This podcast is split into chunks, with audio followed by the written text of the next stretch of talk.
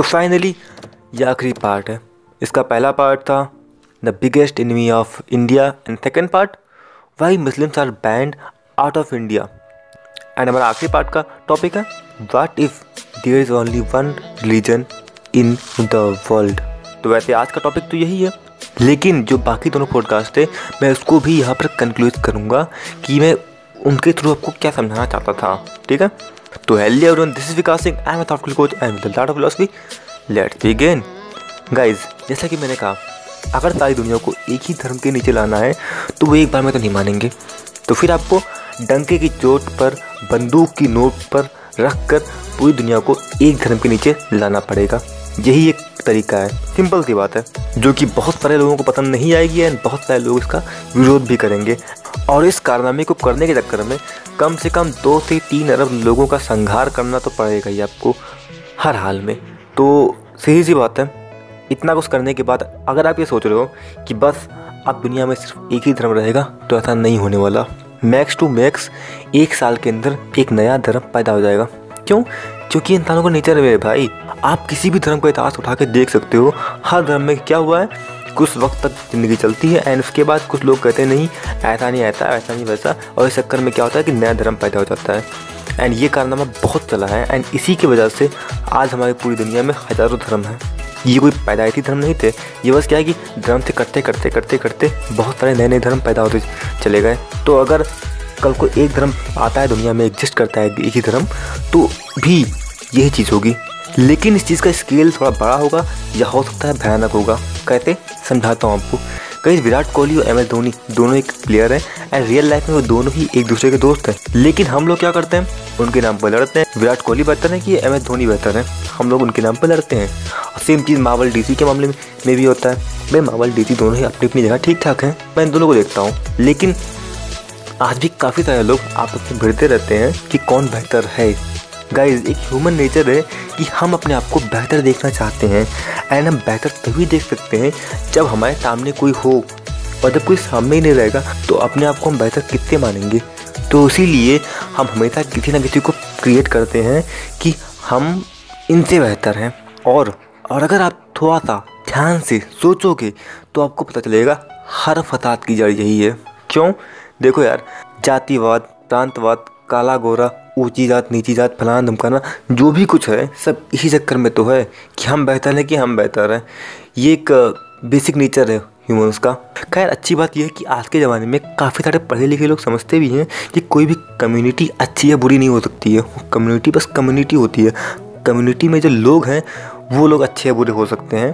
Plus सारे के सारे लोग एक ही टाइप के हों, ये पॉसिबल भी नहीं है। तो इस बात का कोई सेंस नहीं बनता कि कोई कम्युनिटी बेहतर है। फॉर एग्ज़ाम्पल मैं अगर क्षत्रिय हूँ तो इट मीन्स कि मैं बहुत ताकतवर रहूँगा। तो इस बात का कोई सेंस नहीं बनता है। लेकिन शर्म की बात यह है कि हम इतने आधुनिक होने के बावजूद इस तरह की चीज़ों में फंसे पड़े हैं। मतलब कि आज भी बहुत सारे लोग इन चीज़ों को मानते हैं, इन चीज़ों को लेकर चलते हैं। हाँ अगर आप किसी बड़े शहर में रहते हो तो शायद आपको ये चीज़ें थोड़ी अजीब लग रही होंगी, क्योंकि आपने कभी ऐसा कुछ शायद देखा भी ना हो, या फिर शायद आपने फील कम किया हो। लेकिन छोटे शहरों में ये चीज़ें आम हैं। और हम ये बात कैसे भूल सकते हैं कि पाकिस्तान के जो संवैधानिक पद पर बैठे हुए लोग हैं, वो वो लोग पाकिस्तान के जीतने पर बड़ी उल्टी सीधी बातें बोल देते हैं। तो हम लोग ये बातें भी कैसे भूल सकते हैं? तो खैर, मुद्दे की बात आप समझ चुके होंगे कि एक नया धर्म पैदा हो जाएगा। अगर सारी दुनिया एक ही धर्म के नीचे लाई गई ज़बरदस्ती तो और उसके बाद हो सकता है कि एक नए किस्म की आतंकवाद या फिर नए किस्म की कम्युनिटी का जन्म ले, जो कि बहुत ख़तरनाक होगा। और तब खतरा पूरी दुनिया पर नहीं रहेगा, तब खतरा पूरे सौरमंडल पर रहेगा। क्योंकि भाई हमारी सभ्यता भी तो एडवांस हो चुकी होगी, तब तक। खैर चलिए अब जल्दी से हम कंक्लूड कर लेते हैं। देखिए, पहले वाले पार्ट में मैंने क्या कहा था? The dangerous enemy of India और उसमें मैंने एक बात साफ़ तरीके से बताई थी कि हमें खुद से ही सबसे ज़्यादा खतरा है। क्योंकि अगर हम लोग अवेयर रहते हैं, हम लोग अपने आप को लेकर भिड़ते नहीं आपस में, हम लोग अपनी गंदी आदतों को छोड़ के अपने आप को बेहतर बनाने पर काम करते हैं तो हमारा देश वैसे भी बचा रहेगा सेफ़ रहेगा, उसे कोई कुछ नहीं कर पाएगा। अगर हम लोग अपने आप को बचा के रखती हैं तो। नहीं तो फिर उसे बर्बाद होने से कोई बचा भी नहीं सकता। तो वो वाला पॉडकास्ट बस इसी बारे में था। और दूसरा वाला पॉडकास्ट मुस्लिम्स के ऊपर था कि मुस्लिम्स के ऊपर बैन लग रहे हैं भारत के बाहर। और सिर्फ़ भारत के बाहर नॉन मुस्लिम कंट्रीज़ में बैन नहीं लग रहे हैं। जो मुस्लिम कंट्रीज़ हैं, वो भी उल्टी सीधी बातें कर रही हैं, वो भी उन पर बैन लगा रही हैं। वीगर मुसलमान के लिए जितनी भी मुस्लिम कंट्रीज़ हैं या फिर जितनी भी मुस्लिम कम्युनिटीज़ हैं, कोई खड़ा नहीं हो रहा है। कोई भी खड़ा नहीं हो रहा है। गाइज़ मेरा मतलब सिंपल था कि हमें जो हमारी कम्युनिटी में गंदी चीज़ें हैं, उसको साफ़ करना ज़रूरी है। क्योंकि अगर हम ऐसा नहीं करते हैं तो हम पर भी सवाल खड़े होंगे एंड यही मुस्लिम के साथ भी हो रहा है। वो मुस्लिम जो कि आतंकवादी नहीं है, जिन, जिनका कोई आतंकवाद से संबंध नहीं है, उन लोगों को भुगतना पड़ता है। क्यों? क्योंकि कुछ लोगों का सोच है कि आतंकवाद होना चाहिए। क्योंकि भारत के बाहर पूरी दुनिया में जितनी भी देशों में मुस्लिम्स पर बैन लगा हुआ है, जितनी भी मुस्लिम्स को सफ़र करना पड़ रहा है तो वो क्यों करना पड़ रहा है? क्योंकि कुछ लोग आतंकवादी हैं एंड वो आतंकवादियों का उन लोगों से डायरेक्टली कोई संबंध नहीं है, लेकिन भुगतना उनको पड़ता है। तो सोल्यूशन यही है कि आप लोग आगे आइए एंड बताइए कि हम उन आतंकवादियों के साथ नहीं हैं एंड हम उन आतंकवादियों के खिलाफ़ हैं क्योंकि ज़रूरी हो चुका है आज की डेट में। अगर आप ऐसा नहीं करोगे तो भी लोग आपको उन आतंकवादियों की श्रेणी में ही गिनेंगे।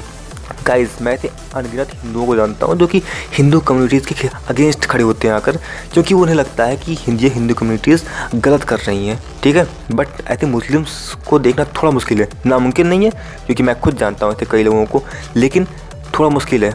ऐसा कम लोग सामने आते हैं तो आपको भी ऐसे सामने आना पड़ेगा, जिससे कि लोग आप पर भरोसा करें। और हमारा जो आखिरी पार्ट था, वो ये डिफाइन करता है कि भैया, एक धर्म होना पॉसिबल नहीं है। तो जो भी लोग धर्म परिवर्तन के लेकर चलते रहते हैं, बात ना उन बेवकूफ़ों की मत सुनो मेरे भाई, क्योंकि यार इस बेवकूफ़ी का कोई अंत नहीं है।